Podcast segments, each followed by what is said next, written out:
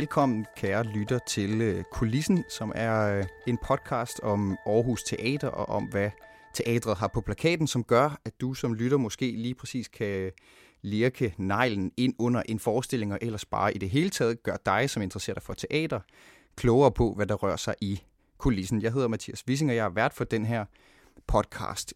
I denne sæsons 21-22 første udgave, der handler det om øh, et af de helt store dramatiker fyrtårne, nemlig norske Henrik Ibsen.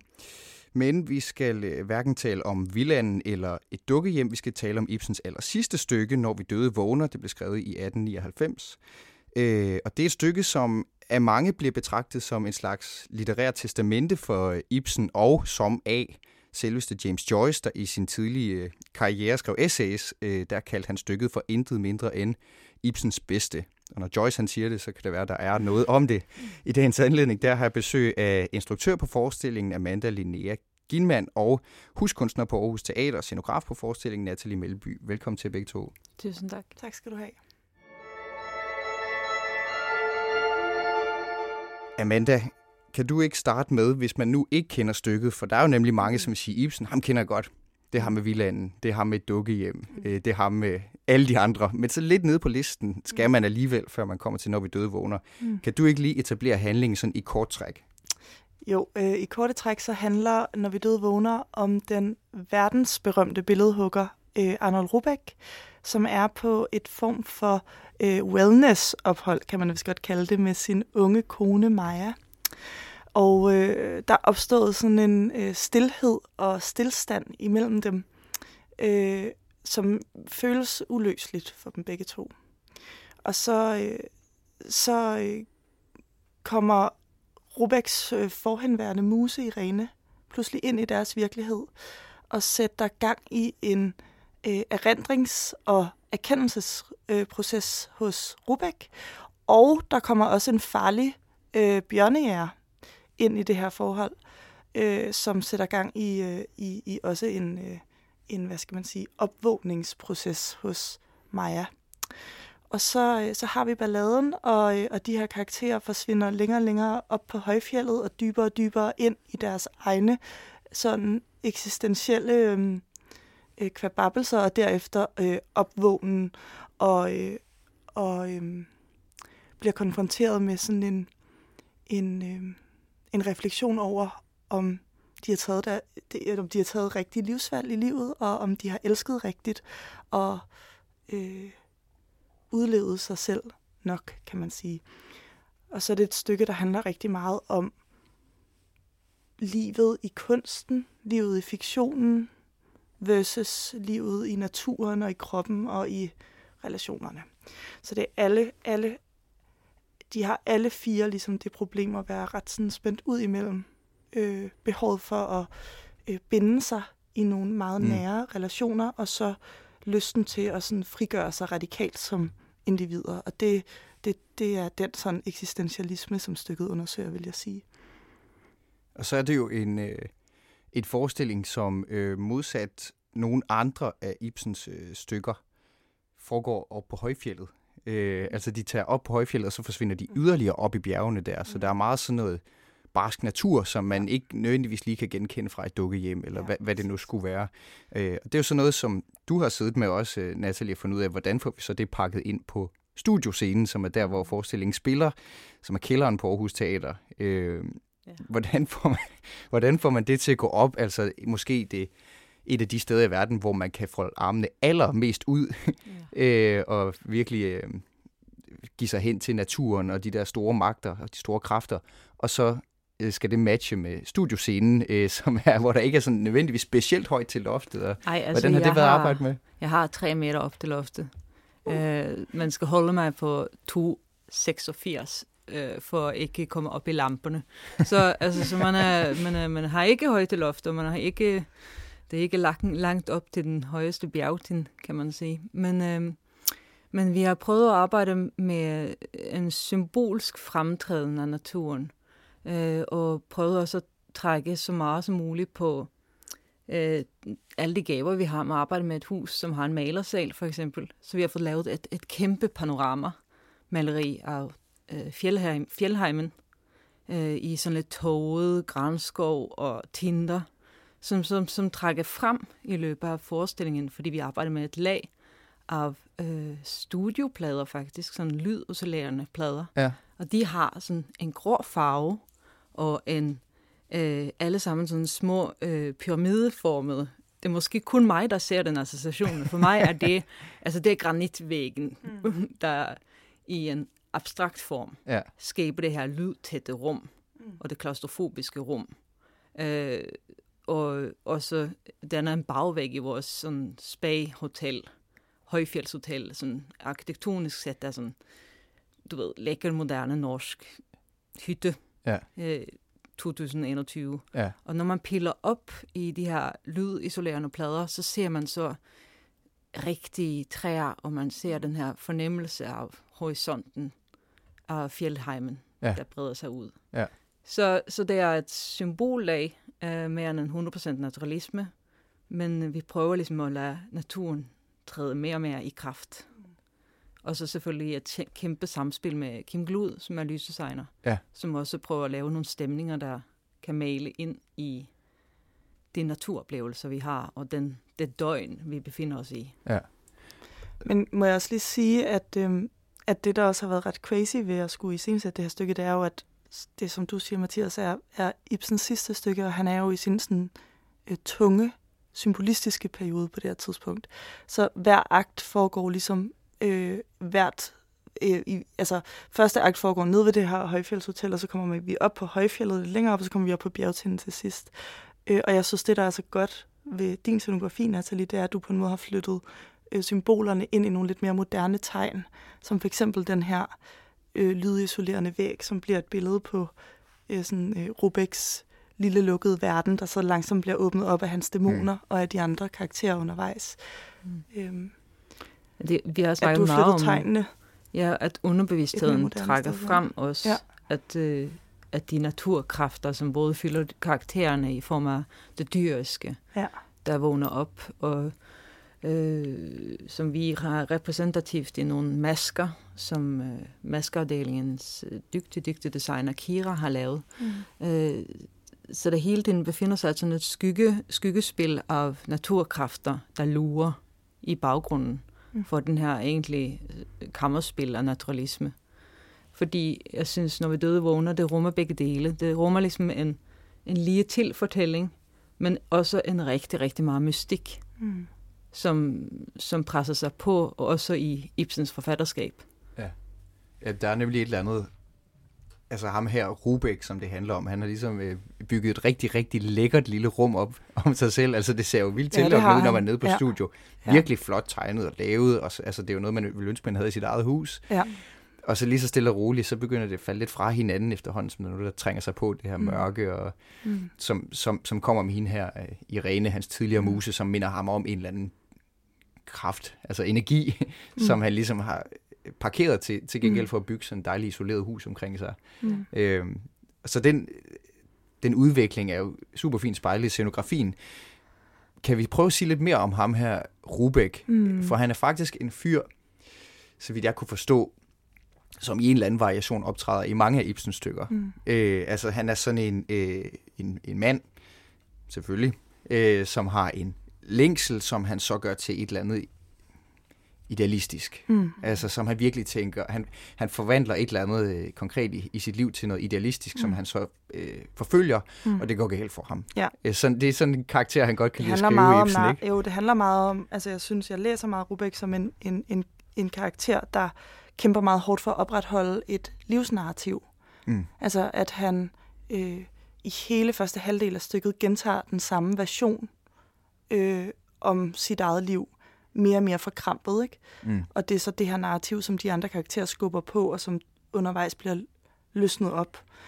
Og det er jo, det synes jeg bare er en enormt spændende tematik, og som er også ekstremt moderne. Altså, øhm, som Sige Hustved, den norske øh, forfatter, siger, hun siger, at, at der er ikke nogen mennesker, der kan holde til at få taget vores livsnarrativer fra os, fordi mm. så kan vi ikke holde os selv ud. Mm. Og det synes jeg, det handler meget om. Og det synes jeg, der kan man godt sige, at når vi døde vågner, også øh, afrunder lidt en, ikke en trilogi, men ligesom en række af stykker, der har denne her den her sådan patriark eller øh, mandlige øh, frontfigur, der, der, der netop gør det, du siger, altså har, har gjort nogle livsvalg til en idealisme for at kunne holde sig selv ud. Mm. Og så handler det så om, hvordan, øh, hvad der sker med et menneske, når man tager det fra ham. At der, der ligger både et, et, en sammenstyrtning i at få taget det fra sig, øh, men der ligger jo også en opvågning i det. Så det er jo, vil du have den blå eller den røde pille, mm. hvis man skal ja. perspektivere ind i noget popkultur, ikke? Ja.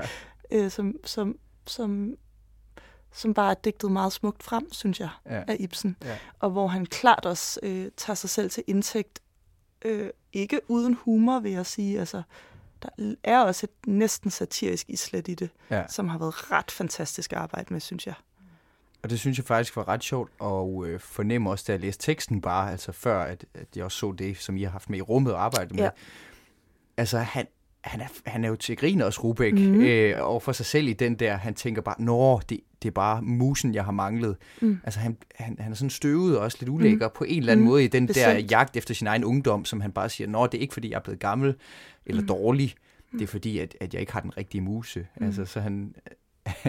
det er som om, man skubber det væk fra sig selv. Øh, Bestemt. Og det er jo egentlig også sjovt at læse, altså, mm. øh, hvor, hvor, hvor sørgelig han er, ham her Rubik, når det men der er sådan handle. Et, der er sådan et berømt citat, som jeg selvfølgelig ikke kan citere korrekt, men som altså Ibsens citat, hvor han siger, at god dramatik, der tager man sig selv til indtægt. Mm. Altså, så han formulerer det selv, at han skriver sig selv ind og du skal holde dommedag over dig selv. Ja, du skal holde dommedag over dig selv. Præcis ja. det. Og det gør han jo. Det gør at han være digter er at holde dommedag over dig selv. Ja. ja. Og det gør han i den grad. Det må man sige.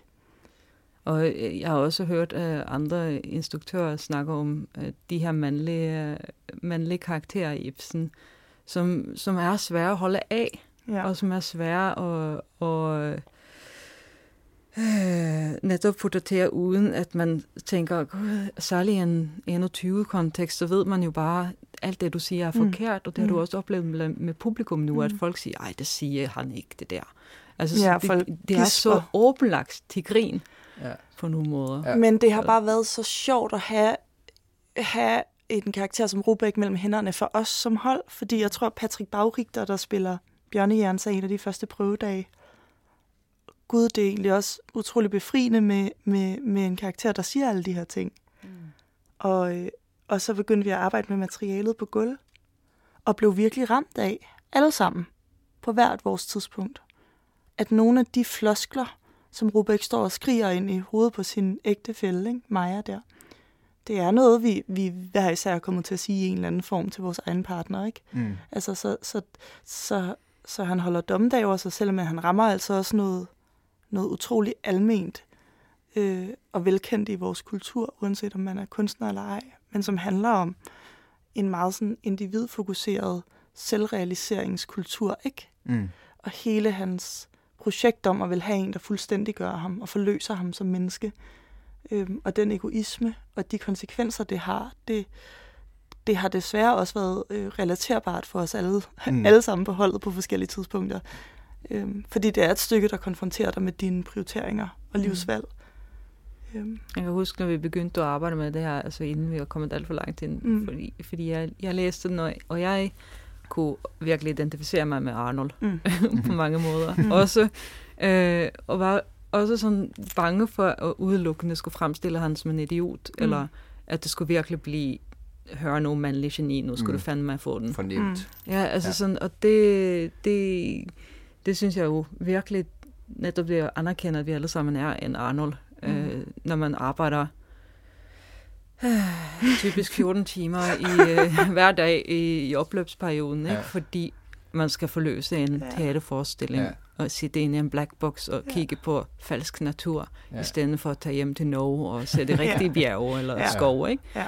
Øhm, jeg synes, den her tematik rammer meget, meget, meget dybt ind i bare meta, metafortællingen om at være skabende kunstner ja. og dedikere sig til kunsten. Ja, det har været ret, ret interessant at opleve.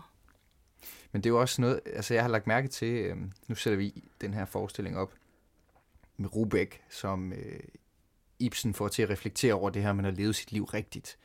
Øh, eller om han er forsvundet for langt ind i kunsten, og forsvundet for langt ind i noget, om, om det virkelig er vigtigt i forhold til tilværelsen eller livet, og de mennesker, vi har omkring os. Hvor meget er der mellem? Altså, hvor meget har Ibsen og Rubæk til fælles i det der, tror jeg? Jeg vil sige, du, du fortalte i, til vores oplæg øh, mm. også om, om, øh, om Ibsen, og at der lå nogle paralleller mellem Ibsens fortælling om han selv og den kvinde, der havde mm. inspireret mm. ham til Nora-karakteren mm. en gang i tiden. Øh, og det at stå i slutten af sit øh, kunstnerskab og kigge tilbage på, hvilke menneskelige ressourcer jeg egentlig har forbrugt mig på. Mm. Hvilke, og hvilke omkostninger har det haft for dem, ikke? Ja, og, og og, og hvor, hvordan går man ind i relationer, der er romantiske, eller hvornår går man ind i relationer, som er kunstnerisk skabende. Mm. Øh, jeg synes, det er sådan tematikker, som man er privilegeret at kende til som kunstner, og få lov til at udleve, mm. og gå ind i en meget sådan hæftig relation med hinanden. Mm. Kunstnerisk, som ikke behøver at gå ind i et romantisk liv. Mm. Øh, men, men til gengæld så er det også der, hvor grænselandet nogle gange bliver besværligt og svært, ja. Ja. Mm. og hvor, hvor Irene har følt sig svigtet, mm. vores muse i den her fortælling, mm. Har følt sig svigtet i det møde, som hun og kunstneren havde, når hun var helt ung, ja. og hun stod model for ham.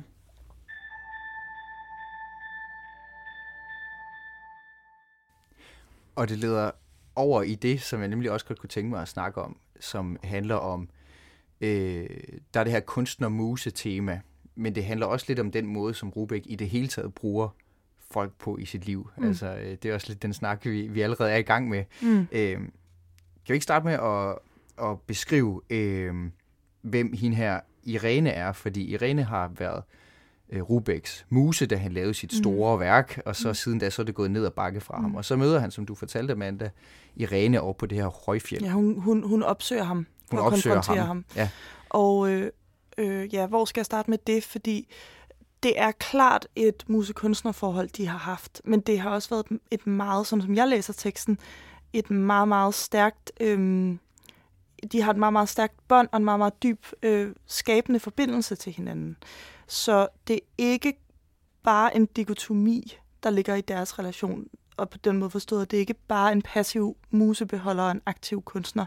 Det er også en, en, en kvinde, som har øh, utrolig meget skaberkraft i sig selv, og som føler et meget stort øh, ejerskab over det her mesterværk, Opstandelsens Dag, som hun har stået model til, og som hun øh, oplever i løbet af forestillingen, eller opdager i løbet af forestillingen, at Rubik har omskabt efter deres brud.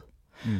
Og øh, efter sine, ud over den anekdote med hende, der ligesom dannede inspiration for Nora-karakteren i Dukkehjem, øh, at det ligesom er en, en, en biografisk kontekst for øh, Irene Rubæk-relationen, så er øh, den relation efter sine også utrolig inspireret af Rodin og hans muse og, øh, hvad skal man sige, fellow artist øh, Camille Claudel, som, øh, som var... Øh, som, som, som ligesom Rodin var, øh, var billedhugger, og som, som, øh, som han også havde et romantisk forhold til og som også ligesom Irene endte med at blive sindssyg, fordi at, at øh, de gik fra hinanden på en meget brutal måde, og alt hendes arbejde blev underkendt i forhold til Rodans. Selvom man har her i eftertiden fastslået, at Camille Claudel har øh, modelleret øh, næsten alle led og hænder, altså kropsled, albuer, øh, knæhaser osv., og, og hænder i, øh, i Rodans hovedværker, altså grubleren og Helvedesporten og alle de her kæmpe, kæmpe store værker, som er verdenskendte i eftertiden. Ikke? Øh, så hvad var det, du spurgte om? Altså, Irene kommer jo øh, og konfronterer ham med det skabende rum, de havde sammen. Mm. Øh, og konfronterer ham også med, at han på en måde øh, er løbet med æren for det, mm. og har efterladt hende i i en, øh, i en meget sådan brutal ensomhed, men også i en, i en position, hvor hun på en eller anden måde har, har gjort det at blive kigget på af ham til sit livsvilkår. Mm. Så hun er også en figur, der, der går rundt som et spøgelse i verden, og øh, har gjort det til en måde at være til stede på i verden og blive kigget på, og er efterfølgende blevet vejet til danser, og, og har ligesom ikke rigtig fået, fået skabt sig et liv efter ham jeg tror på et tidspunkt, du sagde det der med, at hun havde ligesom internaliseret den identitet, Præcis. der lå i at være muse, øh, og gjort ja, det til og sig. Jeg, og, og det tror jeg hænger meget sammen med, at man som ung kvinde, især i Ibsens tid, der var ligesom en adgangsbillet til et skabende rum og en mm. skabende praksis, hvis man var kunstner, og det var igennem musepositionen. Ikke? Så hun har ligesom lært... Og mod- model. Mod, Fordi ja, musen... ja, modelpositionen. Ja.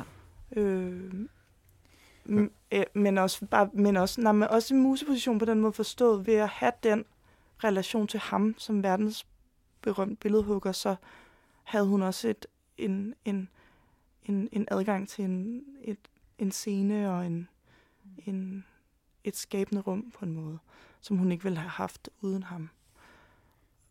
Men hvad Det betyder det er her med, at jeg, jeg bliver sådan, jeg kommer til også at, at vil tale om i dag på baggrund af det her med at blive musegjort på en eller anden måde, fordi øh, øh, altså det her med at blive forgudet eller blive ophøjet til noget, at blive kigget på og gøre det til en del af sig selv at blive kigget på, det synes jeg jo på en eller anden måde resonerer med mange af de øh, måder, som vi er på de sociale medier i dag, eller i hvert fald den måde, vi snakker om, hvad de sociale medier er.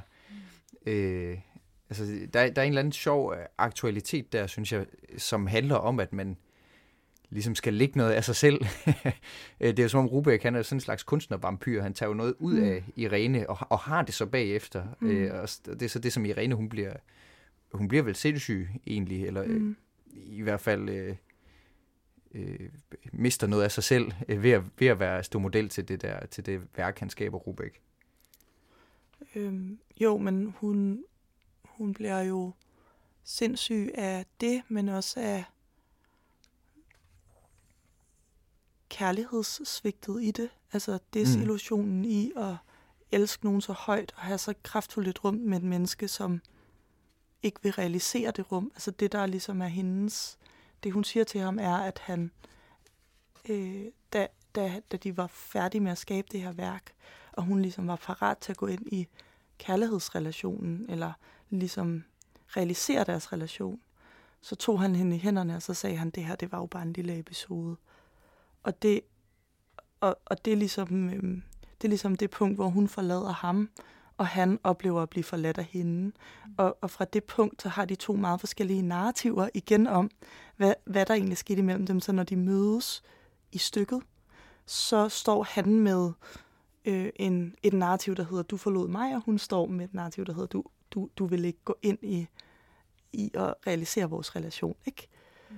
Øhm, og det, øhm, så, så, så det svigt sammen med sammen med så at gå ud i verden og være i en position, hvor hele hendes verden er at blive kigget på, øhm, er det, der gør hende sindssyg, mm. helt grundlæggende.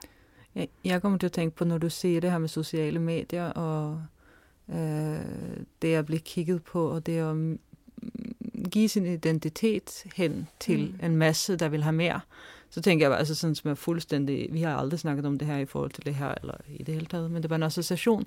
Men skam, mm. de unge mennesker, som deltog, TV-serien. tv-serien Ja. Skam, deltog i den, øh, hvordan de gik for at være rigtig øh, normale ungdommer øh, på 17-18 år, og over en meget kort periode blive verdenkendt og få følgerskare, Mm. som er på flere millioner, eller Billie Eilish Mm. for den sags skyld. Britney Spears. Altså Britney Spears. Der Virkelig er mange, der ligesom har oplevet det her, mm. hvor man næsten ikke selv er klar til at, at give sin identitet ud, Mm. men pludselig har bare omverdenen hapset den. Mm. Mm. Og, og det er måske en parallel, som er lidt interessant i forhold til i Ibsen og Irenes tid. Altså det, Mm. mm. blive, det ved hun. Hun har ikke engang set den her skulptur. Hun har bare hørt om den. Det her Mm. verdensberømte værk, Mm. hun har stået model til. Mm. Som pludselig nu ligger hun marmoreret, stående Mm. mm. fast i noget, som hun ikke kan stå inde for længere. Mm. Mm. Øh, det må jo være et kontroltab uden lige. Ligesom det er et kontroltab, når, når ens far, Britney, Britney Spears far, Mm. overtager øh, masserne fremstilling, gør, og masserne suger Mm. til sig.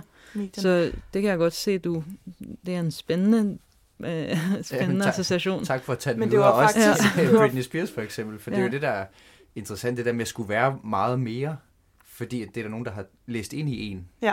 øh, og ikke kan og leve man op bliver til et det. produkt, ikke? Ja. Hun, er, hun blev Ja. et produkt. Ja. Øh, det, var ret, det er ret sjovt med Camille Claudel der, Rodins muse. Hun, øh, hun er jo ansigtet på næsten alle hans kvindefigurer. Ja.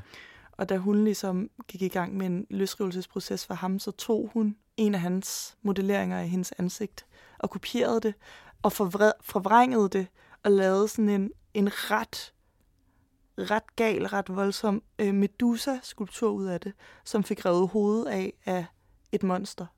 Som sådan en kommentar til, ja. denne her modellering gør det her ved mig. Ja. Det synes jeg bare det synes jeg bare er helt fænomenalt ja. måde at kommentere ind i den relation på.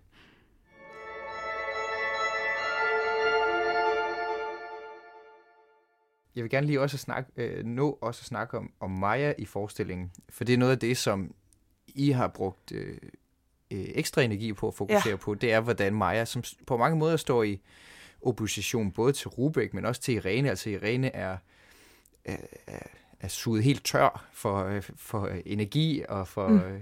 begær. Og for, altså hun, hun er sådan lidt spøgelsesagtig på en eller anden måde, efter at hun har stået model for mm. Rubik. Så er han så blevet gift med Maja, som er sådan en mm. ung kone, meget øh, fuld af begær, øh, sanselig, stærk mm. og øh, energisk. Mm. Øh, hvorfor har I sådan valgt at fokusere på Maja, øh, i modsætning til, altså Maja er jo altid med, når vi døde vågner, mm. men I har skubbet hende længere frem på mm. en eller anden måde. Jeg synes bare, at hun var en anledning til at skildre en øh, kvindekarakter, der er altid meget vigtig for mig at sætte på scenen. Øh, det er helt klart, den fortælling om Maja er helt klart der, hvor vi har, hvad skal man sige, wrestlet historien hårdest, og også gjort nogle, øh, altså ikke forløst teksten helt rent, men nogle steder også lagt nogle situationer ligesom oven på teksten for at, at skubbe lidt til fortællingen.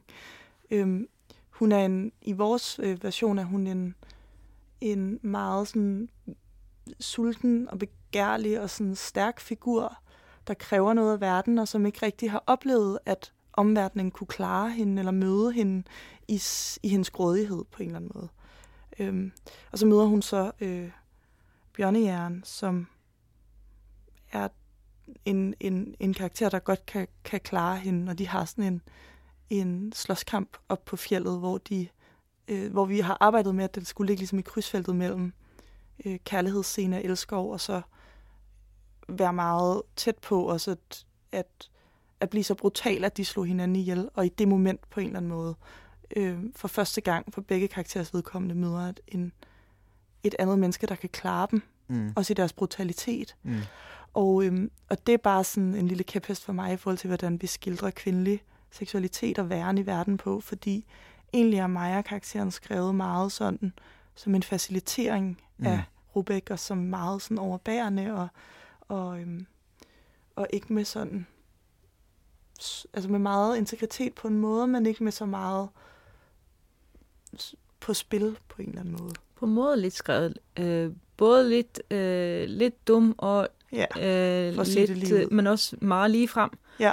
Hvilket er, nu er dialogen er fantastisk, fordi hun mm. også, de kommer et sted hen i sin parforhold. Ja, hun hvor, ham virkelig ud, ikke? Ja, hvor hun bare ikke har brug for at pakke noget som helst ind, og bare kan sige tingene lige frem. Øh, også, også om det så handler om at indgå i kompromis, fordi det er Præcis. praktisk. Mm. Men der synes jeg virkelig, at Sofia Nølse har lavet et fantastisk stykke arbejde med at få råheden frem, og, og hendes smertepunkter frem også. Mm. Øh, for det har været helt vildt vigtigt for os at tage hende alvorligt tage Majas problem alvorligt, og faktisk også lidt lade relationen mellem Rubik og Maja være kernen i vores iscenesættelse.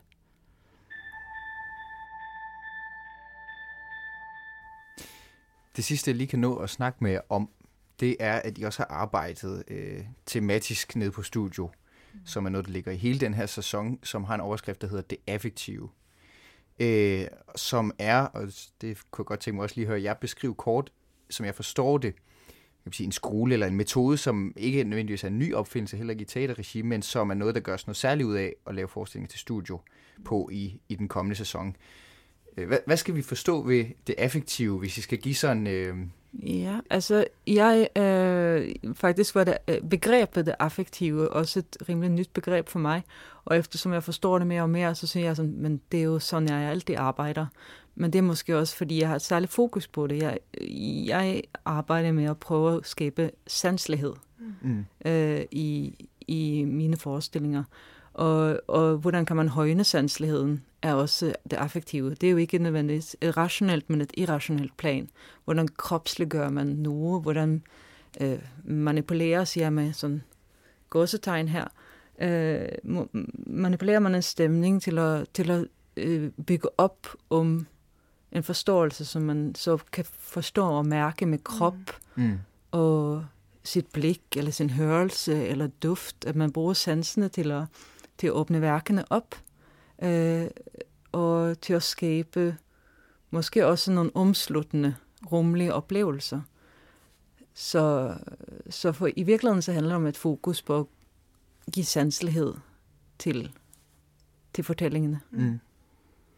Og det er jo sådan noget, som også kommer til udtryk i, i den her forestilling, også meget med, med lyden, øh, hvor at den helt konkret fungerer på den måde, at, at det vibrerer helt i stolerækkerne mm. øh, med nogle af de her overgange. Øh, øh, altså, så, så det er ligesom ikke kun at det, man ser med sine øjne og hører med sine ører, og så tænker man sit, og så skal man lægge to og to sammen med noget, der på en eller anden måde øh, følelse, som går bag om det, altså øh, og taler udenom det sproglige op i hovedet. Altså, ja. øh, det, det, det er meget fint øh, og matcher godt med nogle af de ting, vi startede med at snakke om.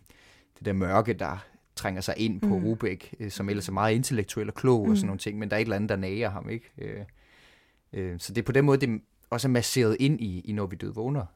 Ja, altså jeg vil bare tilslutte mig det, Natalie siger, at øh, jeg har det bedst med selv som publikum, når jeg går i teateret, at der er nogle niveauer i forestillingen, der på en eller anden måde øh, foregår mellem performernes kroppe og min krop. Altså hvor jeg kan mærke, mærke materialet i min krop gennem dem, mere end at det hele skal sorteres igennem en intellektuel meningsdannelse på en eller anden måde. Mm. Altså, det synes jeg er, er, er meget væsentligt. Og det er vel det, det effektive er. Altså den umiddelbare, sanselige, som Natalie siger, respons, vi har på noget, der ligger uden for os selv. Og det er så det, I arbejder med? Øh, I teaterkontekst betyder det det måske, ja, ikke? Ja, og det, er så det, I, I arbejder med også, og, og man ser ind i forestillingerne, som er på studio. Senere kommer den, der hedder Til de lyse morgener, mm. øh, som I også begge to skal lave.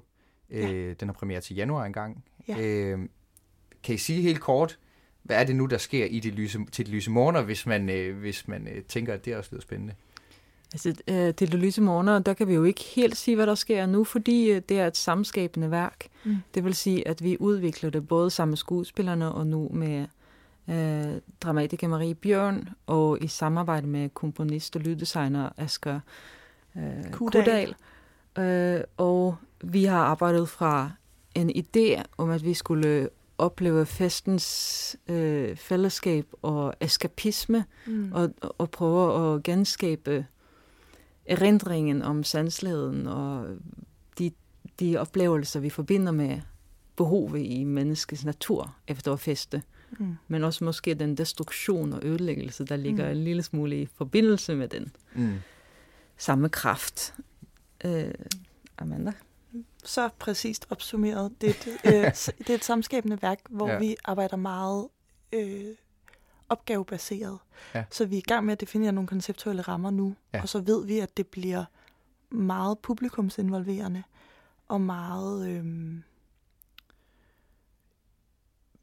performativt på den måde forstået, at det nok også bliver en forestilling, der kommer til at variere lidt fra aften til aften, alt efter hvem der er i rummet.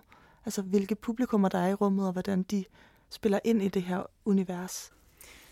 Først og fremmest så gælder det øh, Når vi døde vågner, som øh, der stadig er billetter at få til. Den spiller frem til den 16. oktober. Øh, hey. Arnold Rubæk, han spiller sig Kasper Leisner. Patrick Baurigter, altså han er bjørnejægeren Ulfheim. Mette Døsing, hun er musen Irene, og så er, som vi snakkede om her til sidst, øh, Sofia Nolsø, Rubæks unge kone, Maja. Kone Maja. hun er som ikke er specielt konet. Vi bliver, vi bliver ved med at være de unge kvinder, ja. også i 30'erne. Der. Ja. Øhm, så vi også snakker om Kenneth Nørby og Marie Kolkjær Højlund. De har skabt Lyduniverset, og Kim Glud, han har lavet Lyset. Øh, Amanda Linnea Gilman, du er instruktør. Natalie Melby, øh, scenograf og huskunstner på Aarhus Teater. Tak for snakken om øh, Ibsen og om kunstner-museforholdet, og så lidt om øh, til Lys Morgen her til sidst. Øh, prøv på med det hele, og tak fordi I var med i den her podcast. Tak fordi vi måtte. Mit navn det er øh, Mathias Wissing, og jeg har stået for koncept og tilrettelæggelse i kulissen. Marie Kolkjær Højlund der var hun igen, og Claus K. Hedegaard, de har lavet lyddesign og musik til podcasten her. Tak fordi du lyttede med.